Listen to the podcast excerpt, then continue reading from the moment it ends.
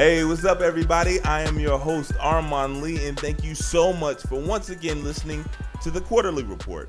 On this week's show, I'm going to be joined by N B A T V's own and my guy, Chris Miles. He's making his second appearance on the show. We're going to break down all things N B A, including just how good is Giannis Antetokounmpo and what's going on in Philadelphia with Markelle Fultz. All that plus heavyweight boxing is trying to make its way back into the mainstream with another huge fight this weekend with American champion Deontay Wilder. I'm going to tell you why I'm actually not rooting for the Stars and Stripes in two thousand eighteen with a potential super fight in the heavyweight division. All that and so much more. But first, the number one topic this week. First quarter. I think it's a safe assumption to make that if you're listening to my podcast, you're not just like a casual sports fan. You're fairly diehard with it. And, you know, I appreciate it because I'm not judging anyone because I only love one sports team, as you guys know, and they make me fairly insane from time to time. So, again, this is a no judgment free zone. However, if you are a diehard sports fan, there has come a time in your life where you have referred to the what I like to call the sports gods, right? And if you know anything about the sports gods, you know that they are some evil sons of bitches. I'm serious. And and this week, I feel like they they showed out. They showed out in a big way. And I'm going to give you two specific examples that even if you don't like these teams, even if you don't like these sports, you'll understand the pain of these fans because we all, I mean, like that's that's the common thread of sports, right? We all, whether your team has won before or not, we all have lost. We all know the feeling of failure, of pain, that loss where, you know what I'm saying, like your stomach, you got the, you just don't even feel like getting out the bed. And I'm going to start my week, start the show discussing the sports guys who seemingly vacationed in Cleveland, okay? Last week I talked a little bit about, you know, man, the Browns somehow managed to mess up their quarterback situation year after year. But, I mean, at this point, I feel like the sports guys, they just high-stepping now, man. They they showboating, you know what I'm saying? They doing the Ric Flair strut for no reason. If you're in Cleveland, Slim Pharrell, I don't know what to tell you. I don't know what to tell you, man. Just be thankful that Kyrie hit that big shot. Y'all not winning any more championships. I mean, all of y'all. LeBron ain't winning this year. It's over. Y'all gonna have one. Celebrate that joint, man. Each year, make that an anniversary. Make that joint a holiday. It's over for y'all. You know, in case you're not wondering, no, I'm not talking about the Cavaliers. I'm talking about the Browns. I don't know what the hell is going on with Cleveland. I mean, this past week, you understand?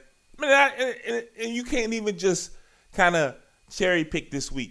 Just however long you want to go. However long you want to go. But since, let's just... for the sake of time, right, because this is only like an hour show, let's just look at since they've gotten this new, you know, tenure, right, this new era in Cleveland Browns football, okay? Now, a few years ago, they went with the whole analytics to, you know, the super advanced statistics in terms of just redoing their entire operation. And, you know, I salute them with that. You know, it's it's hard to be the first to do something different. You know, when everybody's going left, it's going to be hard to be the first dude to like, nah, man, I think we should go right here. And that path is going to be tough, you know, because you're the first one through. So I saluted Cleveland and be like, look, for, to have the enough self-awareness to look at themselves to be like, yo, the way we're doing it is not working. And I understand, right, before we get to, you know, criticizing, I get that if you're going to just scrap everything and just start from scratch, you're going to take some lumps, and it's going to be hard, right? And you got to have vision. You know what I'm saying? You can't just decide to just overhaul everything and then decide to be like, you know what, that was a mistake in two years. You know what I'm saying? Because you're just going to be make things worse. It's going to be a longer process to get back to even ground if there's even such a thing for Cleveland sports, especially the Browns. So I'm not saying that they should abandon their, their whole new philosophy on – you know, analytics and scouting and development and the whole nine. However, in the last two years, their brand new scouting, their brand new player development, their brand new philosophy on drafting and signing players, I don't know. Y'all may have to hit that reset button again, because y'all passed on not just Carson Wentz, not just Dak Prescott, but now you passed on Deshaun Watson. I'm just like, yo, the sports guys are laughing at y'all. Everybody in the N F L. Now, look, I'm not the – y'all know me. I've talked about this before. I don't think that the quarterback position is like this, this, you know, holy grail that so many N F L experts make it out to be, right? We have seen in the past that you do not need a great, you know, quarterback to win in the N F L, but you need a serviceable one. You need somebody who can at least do something, right? And you just had three right in front of you, and and you you chose not to take either of them, any of them. Now, we could debate on how good Dak Prescott is or how good Wentz, Dak, or uh, Watson would be in Cleveland, and I think there are some legitimate points there. However, you could you could at least have them, right? Have draft the guy that you think is the the centerpiece, right? And then put them on the back burner, right? Build the necessary pieces around that player so then that person can thrive. But however, you know, I don't even I'm not even certain that that's their thinking, because they drafted Kaiser. It wasn't like Kaiser was like a fifth round pick. And they they put him out there, then they benched him, and they put it out. I don't know if they know what they're doing. So it's not about, you know, having a young quarterback and, you know, holding him until he's ready. They just did that with uh, Kaiser. And now it comes out, you know, that at the deadline, so they passed on Garoppolo. Everybody was talking about how Jimmy Garoppolo was going to cost the first round and another pick or two twos and all these other outrageous, you know, demands. And quiet is kept. Monday afternoon, Monday evening, the Patriots traded Jimmy Garoppolo for a second round pick to San Francisco. You understand? So all the the crazy and wild demands that the Patriots wanted for Jimmy Garoppolo, either they cooled off on it or those, you know, rumors were just lies. And Cleveland, they get caught, you know, with their thumb in their mouths. And then the very next day, they offer up, I believe it was a second and a third for A J McCarron. And only by the graces of the sports guy. And I don't know if this was by design. There are some reports that suggest that the Browns front office, they were celebrating, but they failed to fax in the papers. So by the time the deadline happened, the trade was voided because Cleveland didn't fax over their papers. Now, again, some reports suggest that they didn't fax things over because they were celebrating, which would be the most Brown things ever. I'm going to give them the benefit of the doubt, right? Maybe I'm just too kind. I don't know, but I'm in a good spirit. But I feel like someone in that organization was like, Slim, we are not giving up a two seconds or a second and a third for A J McCarron. It's not going to happen. You know, I mean, because if you're willing to do that, you didn't have to look back at the at the last two drafts and this whole thought press. Like, because if you're not, if you're going to sell your fans and tell everyone you're not going to draft these young guys because we're trying to build, there's nothing here to properly evaluate a young quarterback. I think that's B S, but I'll I will allow that that to be your train of thought. But not if you're going to then offer up multiple picks, high picks for A J McCarron. Oh my God, Cleveland fans, I'm sorry, I'm sorry. I don't know what y'all did, and this is coming from a Knicks fan. I know all too well about pissing off the sports guys. I must have done something in a in a previous lifetime, okay? But not like that. I don't know what you tell yourself. If you have a child and you are raising them to be a Browns fan, what do you tell them? You know, you can't sell them on hope because you're just telling your child then you know what? You're in this for the long haul. Your heart will be broken. Time is. Think about it. The Browns, Art Modell, God bless the dead, left Cleveland. Browns fans pissed off. They see the Ravens win not one but two Super Bowls. You get your team back. You know what I mean? And you pass on Ben Roethlisberger. He goes to Pittsburgh. How many Super Bowls do the Steelers have? Two. You know what I mean? And now you may have passed on three of the best future, you know, young quarterbacks in this league in two years. So that's one city where the sports guys are just like urinating on. That's Cleveland. Y'all better, y'all better, man, be thankful for LeBron, Joe, because y'all not winning anything else. But I'm not just going to make fun of Cleveland in the first quarter. Nah, Houston, Texan fans, I'm sorry for y'all too. Because out of sheer stupidity for the N F L scouts and talent evaluators, I mean, I, I know I'm not the smartest guy when it comes to evaluating college football talent. But it was clear. It was clear Deshaun Watson was going to be a good pro.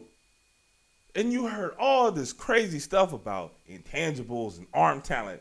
Slim, every year, every year, every college football analyst says Alabama runs an N F L-style defense. And they have N F L players drafted, multiple players drafted in the first two rounds every single year from that defense. Deshaun Watson, in two straight college football championships, carved that defense up.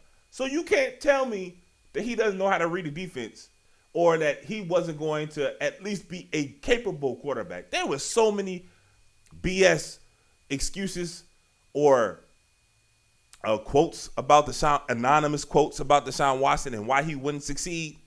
Here we are through seven weeks. This dude is lighting the league on fire. But I, I, I bring this up for Houston's football fans because for what the better part of a decade, this Texans team have been Super Bowl ready. All they needed, all they needed was a quarterback. I mean, think about the weapons, not just on defense. Think about the offensive weapons that Houston has had at their disposal, just waiting for someone, someone to be able to throw a pass. Okay, we're talking about Andre Johnson, future Hall of Famer. He, Matt Schaub is the best quarterback he's ever played with. They had Arian Foster in his prime. DeAndre Hopkins. Think of all the talent, offensive talent that the Texans have had. Not to mention, not to mention that amazing defense. I think last year they were the number one defensive team in the league. And this year, you know, you think you see the, you think you finally got there, right? The light at the end of the tunnel. You are finally gifted somebody who to me seems like a can't miss quarterback prospect. And he has lived up to the hype. But what happens? The moment y'all get him, the moment that y'all get him, J J Watt in a freak accident is done for the year. Think about some of the losses that Houston has this year. They gave up, what, forty-one points to Seattle? New England scored close to forty points early in the year. The Texans never gave up that much points, many that many points. And the one, the as soon as they get a quarterback, as soon as they get somebody that you're like, yo, we gonna be all right now. We can score points now. We can score points in Seattle against the Seahawks. What happens, right? The defense is done. Isn't that how it always works? Isn't that how it always works? Why? Because the sports guys are some evil sons of bitches. Boy, I tell you. I feel for I feel for Browns fans and I feel for Texans fans. I feel more for Browns fans because I know Houston, you know, barring injury. And please don't let nothing happen to this boy. If Deshaun Watson is there and they don't they don't try to mess with him, they don't mess him up, he's gonna be legit for a while. You know? He's gonna be legit for a while. Cleveland, I got no idea. Actually, yes, I do. I know all too well what's going to happen with the Browns. Y'all Bamas ain't winning anything. It's over. Celebrate LeBron and Kyrie. Put a statue up for both of them. I know Kyrie's still playing in Boston, whatever. Celebrate both of them. Y'all not winning anything else.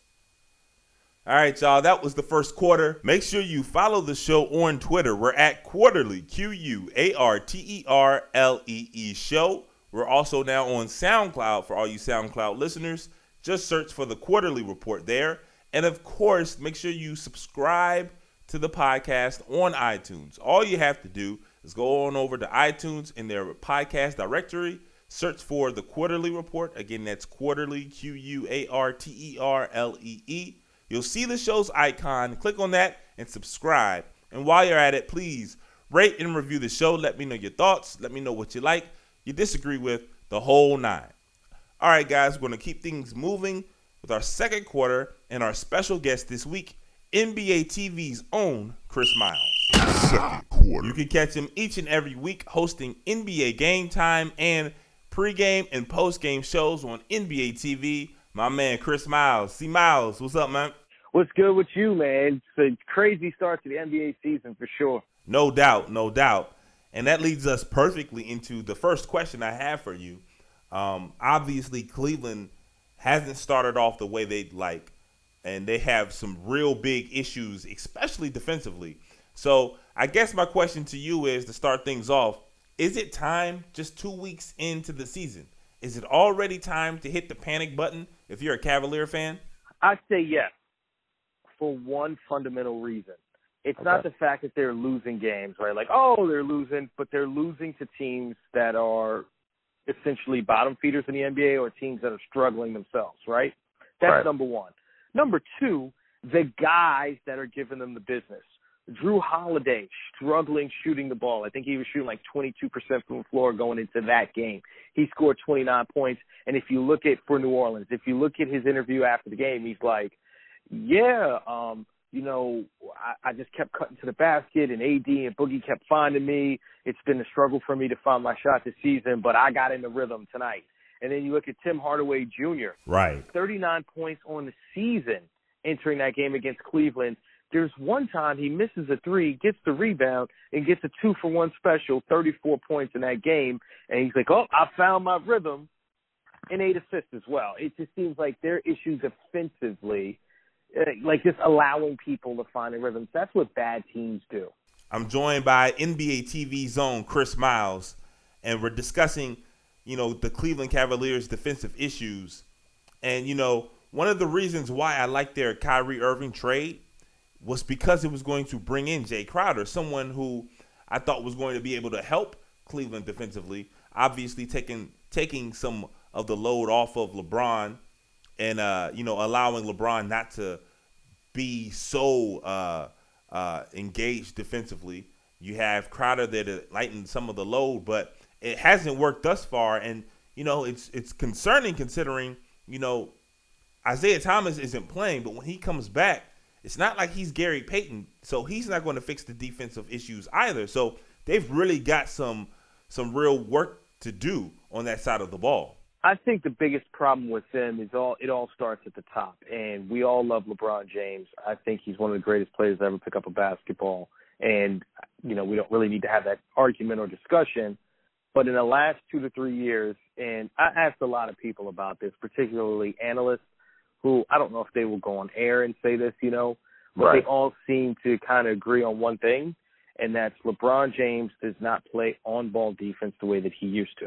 So right. If your best player is kind of floating and playing center field or playing strong safety, however you want to say it, then what, it, what do other guys start doing? Mm. They start doing the same. So I think you're seeing that problem. Then you get these guys that are so long, too. It's Kyle Korver, Dwayne Wade, and now LeBron's playing that way as well. You get beat in transition defense and second chance points, and that's their biggest problem. Once again, I'm joined by my guy, N B A T V's own Chris Miles. Make sure you follow him on Twitter. He's at Chris Miles T V. He's got some really insightful and funny stuff on his timeline. Obviously, he's an N B A head, so you're going to want to make sure you follow his stuff. All right, so we're going to put a pin on the LeBron discussion because we're going to get back to him in a second, but we're going to move on to another Eastern Conference team. And you know, full disclosure, you and a mutual friend of ours named Andre Jones, shout out to Dre, uh, were the first guys to put me on to Markelle Fultz. This was back when he was in high school, junior in high school, and Obviously, he went on to become the number one overall pick. He's playing in Philadelphia now, but, you know, the start of his career hasn't gone, I'd assume, the way he had envisioned. He's got, obviously, we've all seen the issues with his free throw and his shooting overall. The Sixers have come out. You know, he, he went underwent a procedure to, to drain liquid in his shoulders, and he's resting now. But obviously, this isn't ideal for your number one overall pick. So my question to you is, how badly did Philadelphia botch this entire Markelle Fultz situation, or is there just something more that we don't know on the outside? So, without getting myself in trouble in this situation at all, right? Right. Hey, make sure those N B A T V checks keep on cashing, bro. I would say the first things first, right? Sometimes when you have a guy that's supremely talented or that, that comes up like Markelle Fultz did in a sense, you trust the people that got you where you are, right? Right. And look, he played on a crap team at Washington and was the number one overall pick in the draft. So there are people that helped him develop into the player that he is, and he trusts them. Well, when you get drafted by an N B A team, there's a whole group of new people that want you to do things their way.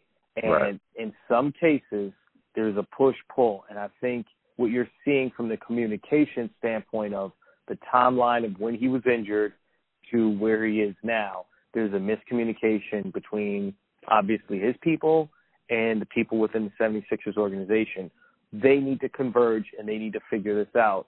And I think that's when things will come together for Markelle Fultz. Look, for a guy to play with a bum shoulder, right? right. He, he, and, and a kid that's a shooter to not shoot a, a jump shot and still average a higher field goal percentage than Lonzo Ball in his first couple of games. I think he's, he, he's still shown that he can do some things, finish around the rim, even though he can barely lift his right shoulder. So I think having him out three weeks indefinitely, then they're going to look at it again, get him healthy, get him right. right, get him back on the court as he's supposed to be, not don't have him, you know, be an internet meme of bad free throw shooting and bad jump shooting when that's not the kid's game. Absolutely. And, you know, even more, there's just so much good momentum. You can kind of see what Philadelphia is becoming right before our eyes. So there's so much good momentum, you know, so much positivity coming from Philadelphia. You know, why risk it? Why, you know, why even rush him back or make him play when he's not feeling one hundred percent? They've got a good thing going on. Let's not, you know, mess it up, mess his, this kid's confidence up, you know, trying to, you know, prove a point or rush him back just two weeks into the a brand new season. Yeah, and I don't know if their mindset is like, let's make the playoffs this year. They're two and four right now. And right. Ben Simmons is playing better than I think even he could imagine his first, you know, couple of games. So it's just a situation. Could they use Markelle Fultz? Would they have won a couple of games if you have a guy that, say, could average fifteen to twenty points and be efficient doing it? Possibly. But right. at the same token, now that you see Embiid healthy, Ben Simmons healthy, add a Markelle Fultz to that going forward, then you really have a good squad. So make sure they're all healthy at the same time on the court. Once again, I'm joined by my guy, friend of the program, Chris Miles. You can catch him each week on N B A T V. He's the host of N B A Game Time and hosts their pre- and post-game shows. You can follow him on Twitter. Make sure you guys do at Chris Miles T V. He's a huge N B A fan, so you already know what time it is. All right, so we talked about LeBron a little bit earlier, but we're going to circle back in a different light. Uh, this is, I believe, his fifteenth season, and for the vast majority of his career, I don't even think it's debatable, he's been either the best player or the second best player. But, you know, Father Time is undefeated. You're starting to see some of the slippage, especially on defense. And now there's this new guy in Milwaukee who's just stunning on everybody. Uh, you were the first person who talked to me about Giannis, and this was before he was drafted. You were telling me you knew guys who were at his workouts, and they were like, this guy's either going to make someone a lot of money or he's going to cost someone his job.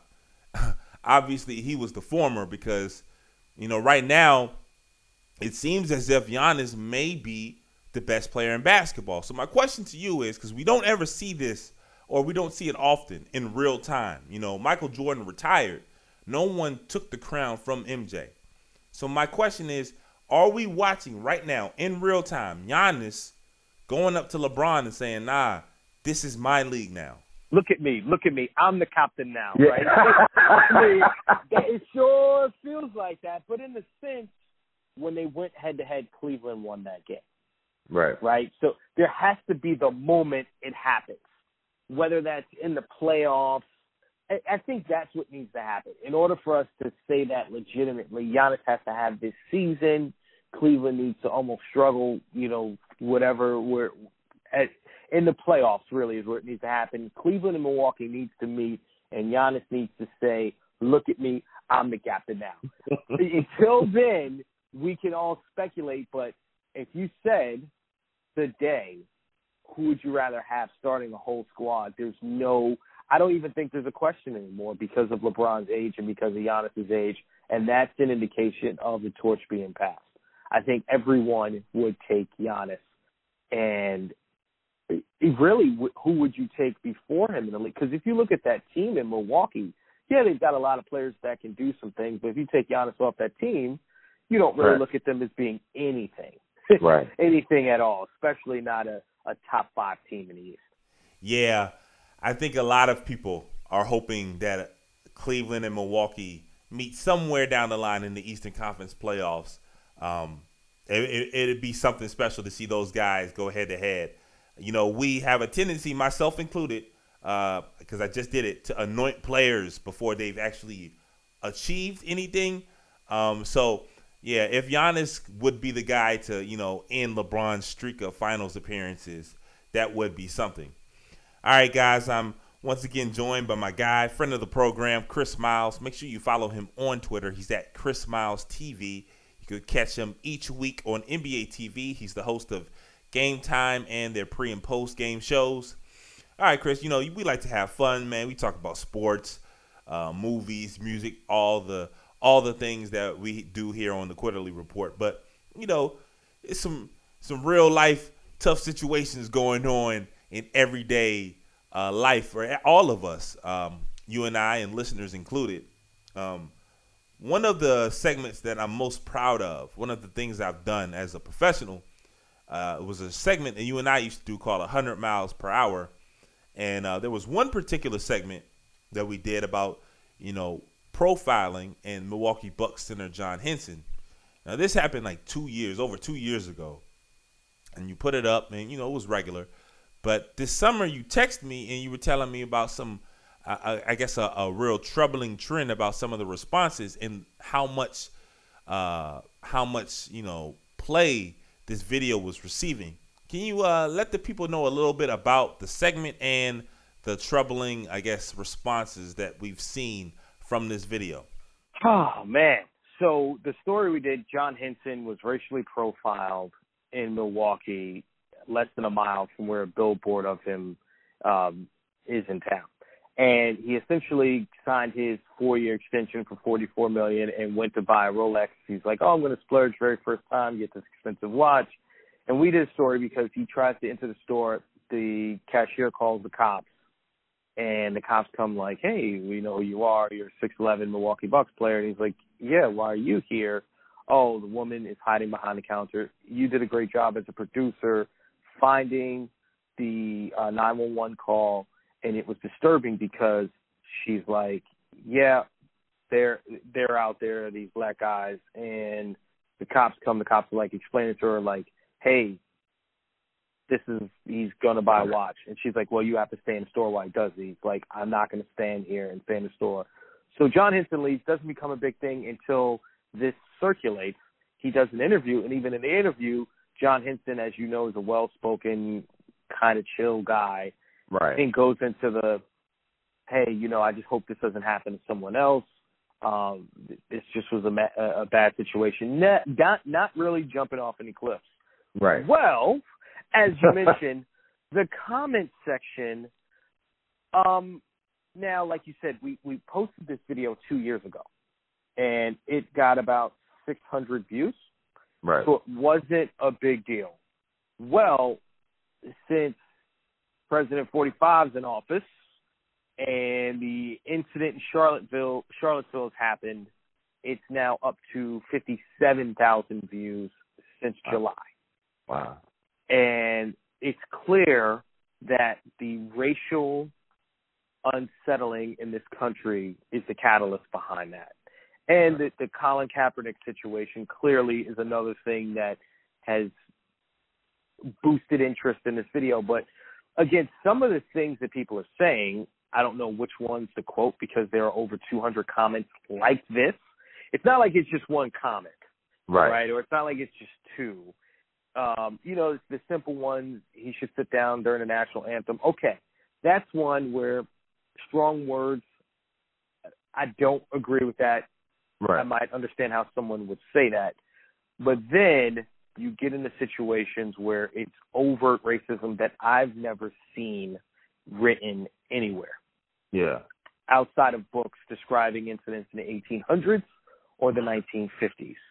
Yeah. And that that includes when you're terrorized on a regular basis by vandals, shoplifters, and armed robbers.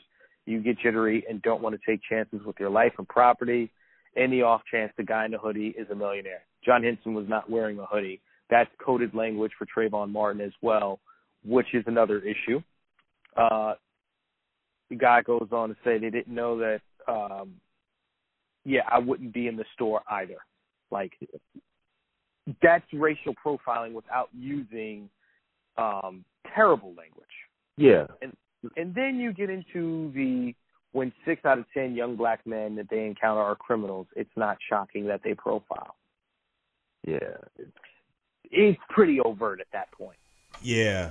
You know, that's that's unfortunate. I mean, anytime you have people rationalizing, right, why an innocent person, why it was okay for an innocent person to be treated like a criminal, you know, it's that's a problem.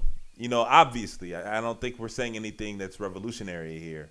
Um, but, you know, for whatever reason, you know, I'll leave that up to you, the listener, to decide.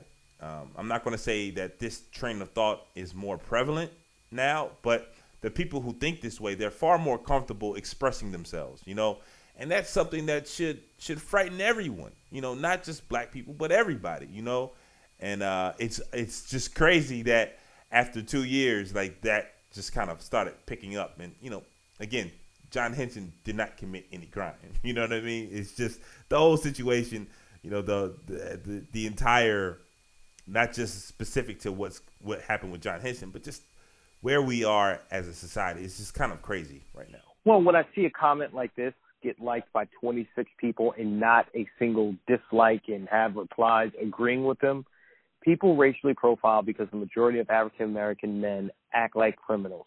That's a fact. Okay. Then that's a problem. Right. Because You're you're dealing with someone who clearly doesn't interact with a lot of African American men because that's that's just incorrect. Not true. Um, yeah. And you have clearly a lot of people that agree with them, and not a lot of people that are disagreeing with them on this thread. So if you took the time to watch a video that me as an African American male that I'm hosting, right? If you took the time to watch it. And the headline on the video is not anything that's racially charged. I made sure of that, and that's probably why it took a long time to get views. It says when forty-four million dollars is not enough to buy a Rolex. So it's almost like I'm trying to amuse people with this, like, hey, how did this happen? What's the catch right. here? And the fact that overt racism is accepted in the comment section, it blows my mind. Yeah, man, the whole thing is wild. And you know what they say, there's no place on earth that's more ugly than the comment section. Not just because of what is typed, but because that's a, a, a real reflection of how a lot of people feel. You know, they get to hide behind an avatar and they get to express themselves completely. So, you know, we could talk about this topic or any other topic for, for hours, you know. But I want to thank you again. That's my guy, Chris Miles. Follow him on Twitter. He's at Chris Miles T V. You can catch him on N B A T V each week. He's the host of their Game Time and pre and post game shows. This is my guy for real. Chris, thank you so much for joining me again this week on the Quarterly Report. Always, man. Appreciate your time. Thank you. Man, that is a tough way to end the interview. But, you know, it's real. People need to know what time it is, you know. And, again, social media isn't always the best way to uh to take the temperature of any subject. Like, it's not the best barometer, but it, it does reveal a lot. It does reveal a lot. There's no need to be naive. But, you know, we had fun with Chris Miles. We want to thank him again. We're going to lighten the mood as we head to halftime. But before we get to halftime, we got a few things we want to get out the way first. Obviously, make sure you follow the show on Twitter. We're at Quarterly, Q U A R T E R L E E show. You can follow the show there. Um, I'm going to be live tweeting from that account this weekend as we have a big time heavyweight fight. I'll get to that later on in the show. So you're going to want to make sure you follow the show there. You also want to make sure you subscribe to the show on iTunes. Okay. All you have to do is go to the iTunes uh, podcast directory, search the Quarterly Report. Again, that's Quarterly spelled Q U A R T E R L E E. You'll see the icon. Click on that. Subscribe. And please, while you're at it, rate and review the show. Let me, let the world, let your friends, your foes, your girlfriend, whomever, let everybody know what you think of the show, what you like and what you don't like. And speaking of what people like and what they don't like, Uh, it's going to be the second installment now before we get to halftime of Stoppage Time. Again, a few months back, I told you from time to time, you know, you guys do reach out to me via email. Again, the email is quarterly report at gmail dot com, quarterly report at gmail dot com. You can let me know your thoughts of the show, any topic that you like, some topics that you have a strong opinion on or what have you. This week, I'm going to pick out three, uh, two emails and one comment Um, that I've gotten this past week. Um, the first is from Janine, um, Janae, Janine, I want to say, from Buffalo. I'm sorry if I got, for getting your name wrong, um, but she's from Buffalo, and she emails me. Uh, love the show. Thank you very much. I appreciate you for listening. Uh, but she says, what do you think about Tyrod Taylor and my Bills? Do we really have a shot to finally get back to the playoffs? All right, so again, thank you so much for listening to the show. Um, I don't know if I've told you guys this. I may have earlier in the show. I used to be a Bills fan, and I know some of y'all hear that. You like roll your eyes. Oh, man, you stopped liking the team? Yeah, I stopped liking the team. What you going to say? You feel me? I used to love the Bills. But, you know, I don't know if people know this. The last time they went to the playoffs, the last time was the Music City Miracle. That was on New Year's Day, the year two thousand. And after a while, it wasn't like I stopped liking them for another team or I stopped liking them just because it was like there was a large uh, feeling of empathy. I just stopped caring. You know what I mean? It wasn't like they were two and fourteen, like this six and ten and seven and nine over and over again. It does wear on you. But anyway, um, back to your question. Yeah, man, I mean, I was surprised that not too many people went after Tyrod Taylor this offseason. Um I, I like Tyrod. I, I've been a fan of Tyrod. People forget, like, the only he only started as a starter when he went to Buffalo, and that's under Rex Ryan. And we know how quarterbacks fare with Rex, Rex Ryan as their head coach. So I think people overlooked Tyrod. I mean, he plays in Buffalo. Uh, Sammy Watkins was never healthy. And now you're starting to see, man, like, the guy is really good. The team rallies around him. He's a great leader, and I don't think that they made the playoffs because they haven't made it since the year two thousand, um, and I'm going to have to see it. It's more of a show and prove, but um, they've got good wins. They've won at Atlanta. They won this past weekend versus the Raiders, and, uh, you know, if they're on this path, I mean, the A F C is wild, so I'm not going to say they're not going to win, but I'm more on a uh, you got to prove it to me. So uh, I hope that answers your question. I like what getting Kelvin Benjamin and uh, Tyrod, man, uh, he's the truth. Y'all got him on a great deal.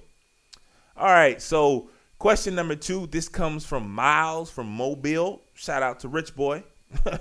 And Miles and a lot of y'all, a lot of y'all, I got a few emails this past week on my top twenty Southern hip hop list. Miles says, yo, Armon, I like your list. However, how do you have chicken and beer on your top twenty list? Hey, so, you know, chicken and beer was tough. I don't, you know, it's cool, right? This is the reason why I make the list. Lists are fun. Lists are a good topic to always debate about. If you don't like chicken and beer, I think even though that was nineteen, I think that's probably probably the weakest entry on my list. But if you're going to take it off, you're going to have to give me something to put on instead. You know what I'm saying? So, Miles, I appreciate you listening to the show. I appreciate you emailing me, letting me know your thoughts on the top twenty list. Chicken and beer, though, I felt like Luda, he he has done enough to be mentioned. You know, he deserves mention, right? And it's not like a, a participation trophy award. I actually like Chicken and Beer. Like, I felt like Luda was spitting his best on that album, and he's funny. And that and that album doesn't sound like anything else. You know what I mean? Like, that's just a different sounding jank.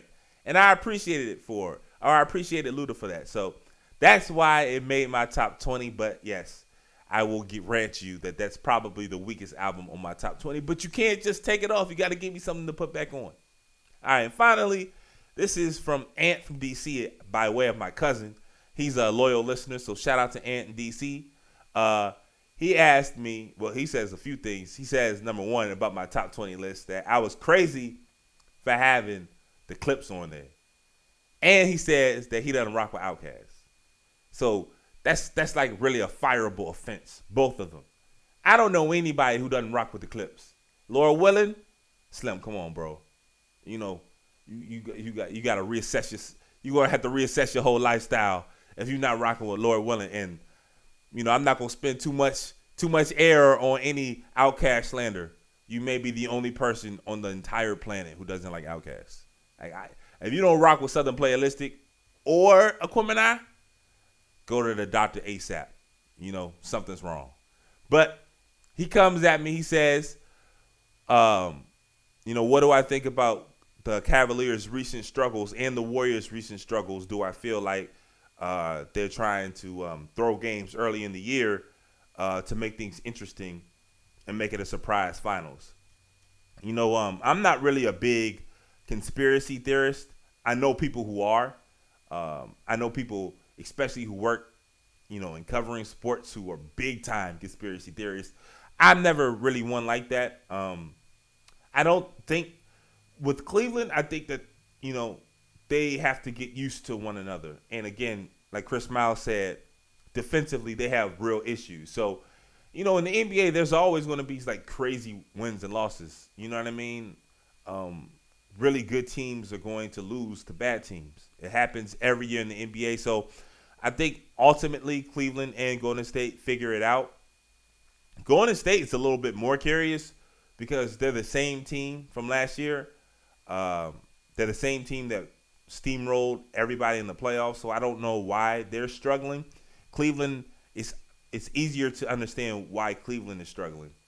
Obviously, they traded Kyrie, and the guy they got back for Kyrie, Isaiah Thomas, is hurt, and their defense isn't good. But with Golden State, I don't know what's going on there. But no, to answer your question, I don't think that um, they're throwing games to make a, a finals more exciting.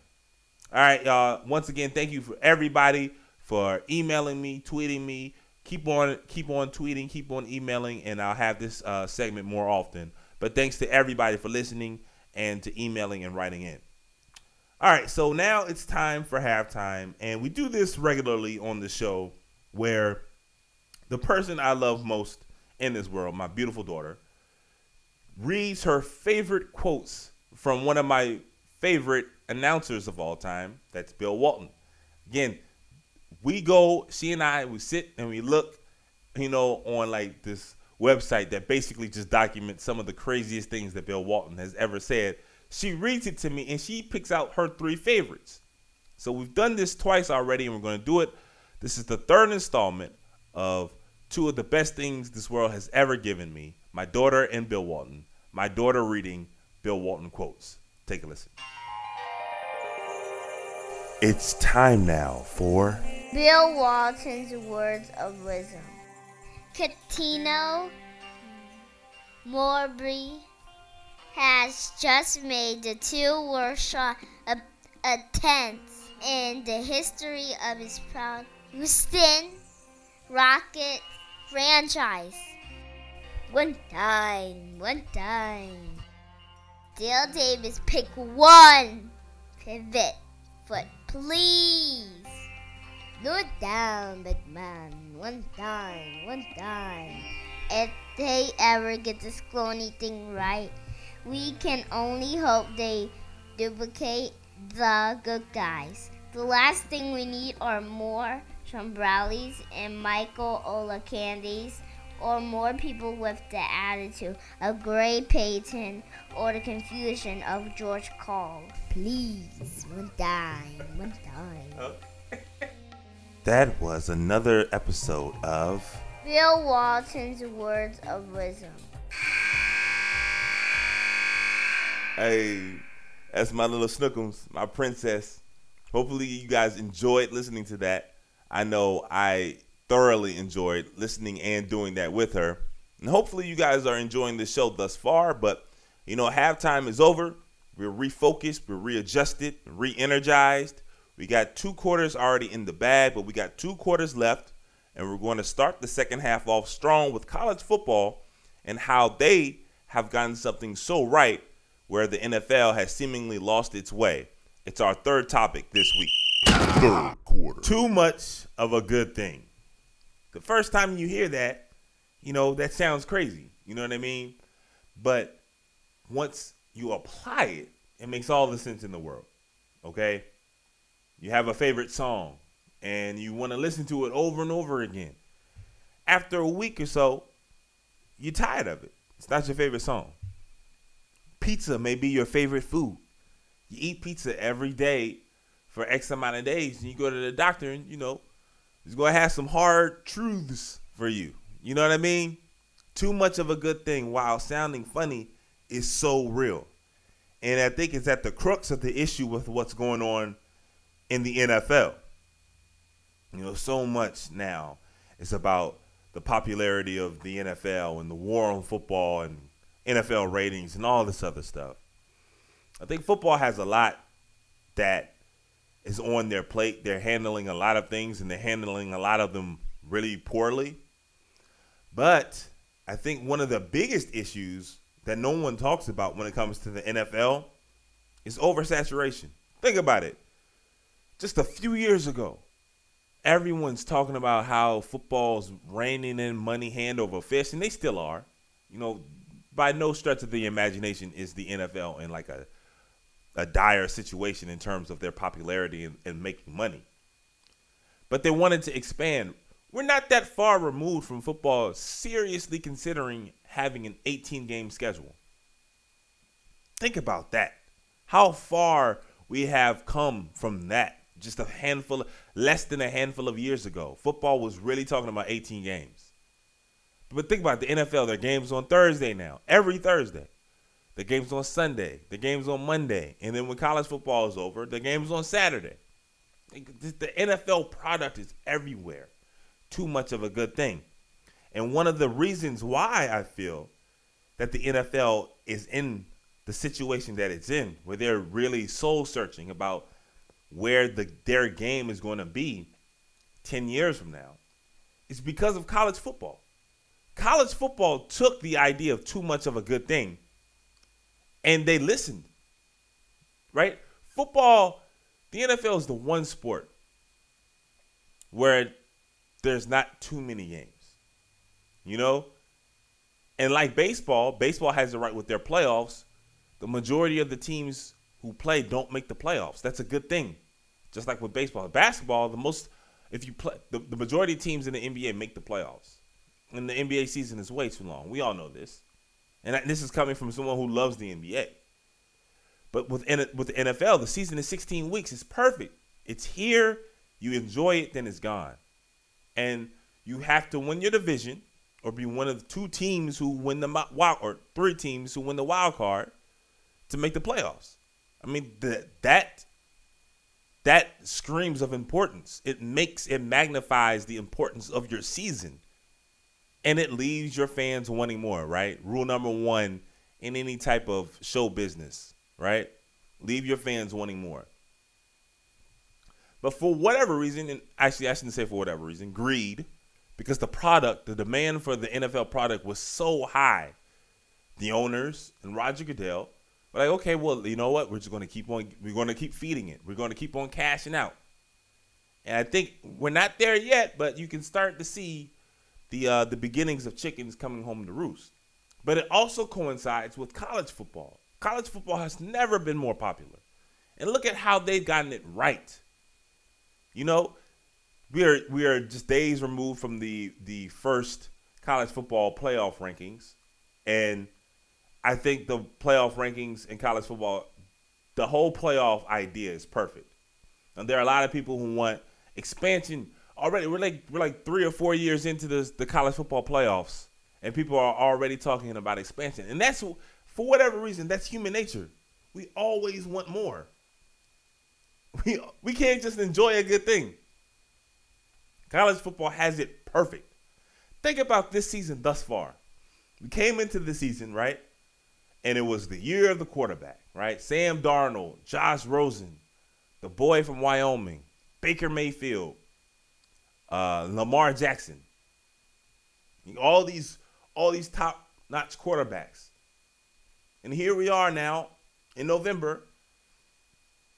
And with the exception of Baker Mayfield in Oklahoma, it's pretty much a, a done deal for all those other quarterbacks. I mean, there's word now that Darnold may not even come out. He may stay one more year in U S C. And clearly he needs it because the turnovers are, are, are a problem, you know. But the storylines with college football, they change from week to week. Remember at the beginning of the year, Ohio State, everybody threw dirt on their names. J T Barrett wasn't playing well. People were calling for him to leave. Baker Mayfield's planting the flag in the middle of the horseshoe. And here we are last weekend. People are talking about J T Barrett and his Heisman moment in just a matter of weeks with his big win over Penn State. Tyrod Barkley, everybody's was all over Barkley, you know, and he's he looks to be impressive, the real deal. But they have a, a big-time collapse versus Ohio State. He's had a few subpar games in a row, and now people are starting to question him. Clemson, you know, reigning national champions. They're dominating everybody in the A C C. And they go up to Syracuse, Syracuse of all places, and lose. And sticking in the A C C, the turnover chain and the Hurricanes. Come on, man. Like, come on. That is the dopest idea ever. The turnover chain. How ill is that? I mean, college football, it's like baseball and the Yankees, football with the Steelers and the Cowboys, the N B A with the Lakers. College football is just so much better when Miami is good and relevant. And they are now. You know? And, of course, you got your Alabamas. You know, we talked about this a few episodes ago, talking about parity. And the idea that everyone loves parity, when in reality, we don't. Alabama, every year, they may not win it, but they're always in it. And that's good. Just like with Miami, when Alabama is good and relevant, it makes the game better. So all these storylines, all these things that are going on, Miami's coming back. Wisconsin, undefeated. How good are they? Jim Harbaugh in Michigan, talking all this noise and hasn't doesn't have a quarterback. You know, the whole thing, it plays perfectly. And now we got the first playoff rankings. And you realize that college football has picked up on this idea where, where the professional football, where the N F L, where they drop the ball on less is more. College football has taken that and run with it. You got X amount of weeks.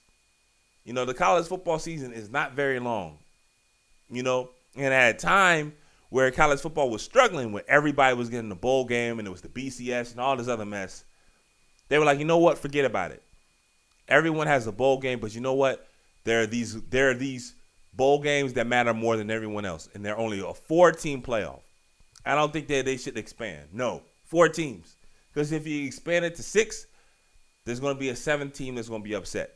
If you expand it to eight, there's going to be a nineteen. There's going to be a, there's no way you can satisfy everyone, okay? Keep it at four. It's perfect like this. This is perfect. The ebb and flows of a college football season are, are rapid. You know what I mean? I just kind of went over a few of them. You know, Baker Mayfield was looking like the king. And now Oklahoma, you, you're starting to look like, are they, are they for real? T C U, remember Kenny? Kenny Trill, Kenny Hill, Just a few weeks ago, everybody was raving about how Kenny Hill is back and leading T C U. And now, just like that, they're gone. You know, people were burying J T Barrett just a month ago. And now they're talking about him being a Heisman hopeful. I mean, that that's that's what we love about sports. The unpredictability of it, right? The highs, the lows, the peaks, the valleys. You can't call it week to week. You just don't know. Notre Dame. People were ready to fire Brian Kelly. Fire him after they lost to Georgia. And in the playoffs, Georgia's the number one team in the nation with the with the playoff polls. And here we are, Notre Dame, with the as good a chance as anyone to make it to the playoffs. You know, the professional football, the N F L can learn a lot from college football. Learn a lot. You know, while everyone wants to blame anthems and uh, domestic violence and C T E and Roger Goodell and quarterback play and all of that stuff matters. All of that stuff factors in. But the product, the product doesn't stand nearly as tall as the college football product does. And that's a self-inflicted wound by the N F L. So the next time you hear someone talk about all the reasons why football is declining in ratings and the war on football, remind them, like, nah, there's not a war on football because college football, they've got it right. And right now, that's the number one sport that I enjoy watching, besides basketball and boxing. Like college football, out of all of the all all of the sports with a playoff, they're the one who do it does it better than anyone. And this year, this year is Exhibit A. Let's just hope that they don't also fall victim to greed and mess up the Golden Goose and mess up a wonderful thing, because this four-team playoff is the best thing that has happened to college football in some time. All right, y'all. Once again, I am Armon Lee. Thank you so much for listening to the Quarterly Report. That was quarter number three. Make sure you follow the show. We're on Twitter. We're at Quarterly Show. That's Q U A R T E R L E E Show. We're also on SoundCloud. For all you SoundCloud listeners, you can listen to the podcast. All you got to do is search the Quarterly Report, and the podcasts are there. We're out each and every Thursday. Each and every Thursday, a brand new episode. Okay, guys, we're three quarters down, one quarter left. You know, I got to talk my boxing. It's been a while, man, but the heavyweight division in boxing is having a resurgence. And this weekend, it's another big-time fight, and we're going to talk about that with our fourth topic this week. Quarter. It's been a long, rough road for the heavyweight division of boxing. It used to be the glamour division. You know what I mean? Um, before my time, you know, and like I said, I'm in my mid-thirties, but if you're older than me, you remember the golden age of heavyweight boxing. You know, the Alis, the Frazier's, the Foremans, the Holmes, uh, the Listons, all of them. You know, the, the great names that kind of built off of the Joe Lewis's, the Mellings. You know, it was a, a building of that great division. And then, you know, in my time, it was Tyson. And, you know, Tyson kind of just came in like a, man, like a tornado and just blew everything down. But then, you know, he caught his, he had his little issues. And then it was, but it was still Holyfield there. And, you know, more even. And then Lennox Lewis came out. And no disrespect to Lennox Lewis because he's a great fighter. But Lennox Lewis was a, a big fighter, but he was a boxer puncher. You know what I mean? He was a guy who, who knew how to box and was a tactician, and he wasn't throwing haymakers. And although he got knockouts, he got knockouts based off the jab. I mean, he would jab you to death. And he was so tall. He was such a big fighter that it was just tough. And then, you know, you got the Klitschko boys, and it was, it literally was like a baton. You know, Lennox gave it to the Klitschkos, and they've had it, you know, for a generation. And again, these are huge guys, man, six seven, powerful men, but they box. They're boxer punchers. And unfortunately, you know, that's not the most exciting brand of boxing, especially when you're talking about these huge human beings fighting. No one, not I should say no one, but many people, they want to see the slugfests. And it also hurts that the Klitschko's, you know, they weren't, you know, English isn't their first language. So it's a it's it's a tough it's tough to sell that in America, especially. But after Lennox Lewis, after the Klitschko's, you know, Ameri- boxing, heavyweight boxing, especially in America, man, it, it was it's been rough. You know, everyone's been looking for the next great American heavyweight, and now it looks like we got it. I shouldn't say now. He's been champion for a few years now, since two thousand fifteen. And Deontay Wilder is the man I'm talking about. Deontay Wilder, he's fighting this weekend. He's fighting up against Bermain Stavern for the second time. Shout out to Stavern, excuse me. Shout out to all my Haitians out there, sac passe. And, you know, it's not so much about this fight, because I think we all know how this fight is going to go down, you know. But it's about what this fight leads to. You know, this year, the fight of the year, you know, it's not even it's not even December. We just started November, but we all know it's Anthony Joshua beating Vladimir Klitschko. That was that was the fight of the year. Joshua probably wins fighter of the year, and it propelled him to superstar status, man. He sold out Wembley Stadium, ninety-five thousand. You know, and then his follow-up fight, over seventy thousand. This guy, he's he's a huge, he's a super draw in the U K. And unlike the Klitschko's, he obviously, English is his first language. And unlike the Klitschko's and Lennox Lewis, he's a knockout puncher. You know, the guy looks like a defensive tackle. You know what I mean? And he throws punches to, to he throws punches to put you down. Also, similarly, Deontay Wilder does as well. Deontay six seven, and he's got a right hand that'll put anybody to sleep.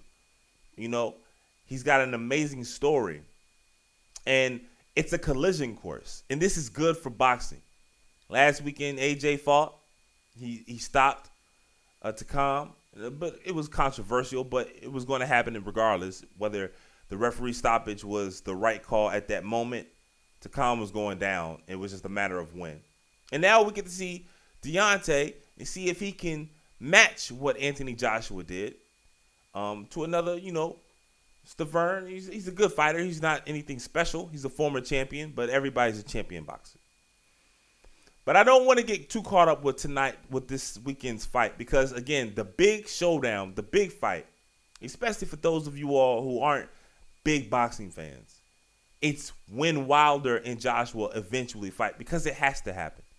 These are two, again, and this is what the, the heavyweight division needs. It's what they've been waiting for. You've got two English-speaking fighters, fighters who are not boxer punchers, fighters who want to knock you out. I mean, Joshua's six five, six six, Wilder's six seven. Both of these guys well over two twenty, two thirty. Anthony came in the ring at two fifty. Or I'm sorry, yeah, two fifty last weekend. When you're talking about football players, athletic guys, guys with charisma, Deontay Wilder has an amazing story. Anthony Joshua has an amazing story.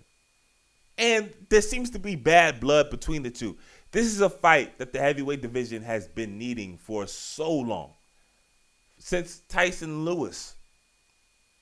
And although Deontay Wilder is an American, red, white, and blue, American made, the whole nine, whenever they do fight, if they do fight in two thousand eighteen, I hope Anthony Joshua kicks his ass. I'm not lying, Joe. I like Deontay Wilder. You know, I was ready for, I was ready to ride for him like so many people were. But like we like six, seven years removed from when he first took the scene. And he's still the same fighter. He hasn't improved. And after a while, it's like, okay, bro, you got to show and prove. Now, unfortunately for Wilder, he hasn't really fought the best available fighters, you know, and that's not necessarily his fault. He was supposed to fight Luis Ortiz this weekend, but Ortiz got caught doping, and Stavern was, you know, the mandatory, and you know that's tough for Wilder. Whereas Joshua, you know, he he put down Klitschko in an all-time great fight, and now he's been catapulted to superstar status. That hasn't worked out for Wilder. But if he takes care of business and if he puts down Wilder, maybe. But the heavyweight division now, man, I mean, every I, I just kind of gave you a quick recap, if you're not a big-time boxing fan, of the heavyweight division. But you can't forget about Tyson Fury. He's another guy who is his own worst enemy, you know? But he's an English-speaking man. He's he's a flawed person. And I'm not going to get into some of the comments he's made, but um, he he's an amazing fighter, and he beat Klitschko before A J did. And, you know, the division finally is taking off. And you're seeing charismatic fighters. You're seeing knockout punchers. You're seeing men who can sell the sport in America. They just need to be put in the ring together. It's it's the same old problem with boxing. But I, I'm super confident that in two thousand eighteen, we see a, the continuation of these super fights, finally giving the fans what they want. And it starts off with Anthony Joshua and Deontay Wilder. I mean, that's exactly what the heavyweight division needs. And this weekend, hopefully, Deontay takes care of business, you know, and we can start to put the pieces together for a two thousand eighteen showdown. Again, guys, I will be live tweeting this fight this weekend, Saturday evening. You know, so make sure you follow the show on Twitter. We're at Quarterly, Q U A R T E R L E E show. Follow me there. You'll see my thoughts. I'll give you a round by round breakdown of the fight. Again, I don't I don't foresee Stavern being much of a problem for Wilder this time around. He wasn't a problem for Wilder the first time, but we'll see, man, because, you know, maybe Wilder took him for granted. Wilder, he's uh, he talks a lot of noise. He talks a lot of stuff, but that right hand backs it up. But we'll see, because that sooner or later, he's going to have to step in the ring with somebody for real. And if it's A J in eighteen, I hope the Britishman kicks his ass. All right, y'all, man, that's my time this week. Thank you so much for checking in with the show. Remember, we're on SoundCloud. All you have to do is search for The Quarterly Report. Find it, listen to all the podcasts you want. Hopefully you enjoy. If you do, make sure you tell your friends and your family to check us out. Also, email me, get in contact with me. Let me know what you like, what you don't like. If you're a fan of Anthony Joshua, if you're a fan of Deontay Wilder, if you hate boxing, whatever the case, let me know your thoughts on the show or any show or any topic that you want me to address. All you got to do is email me at quarterly report at gmail dot com. That's quarterly spelled Q U A R T E R L E E. Also, make sure you subscribe to the show on iTunes. All you got to do is go to iTunes, check out the podcast directory, search The Quarterly Report. You'll see my icon. Click on that and subscribe. And while you're at it, rate and review the show. Let me let the world know what you like and your thoughts on the show. All right, guys, that's my time for this week. I'll see you back next Thursday on The Quarterly Report.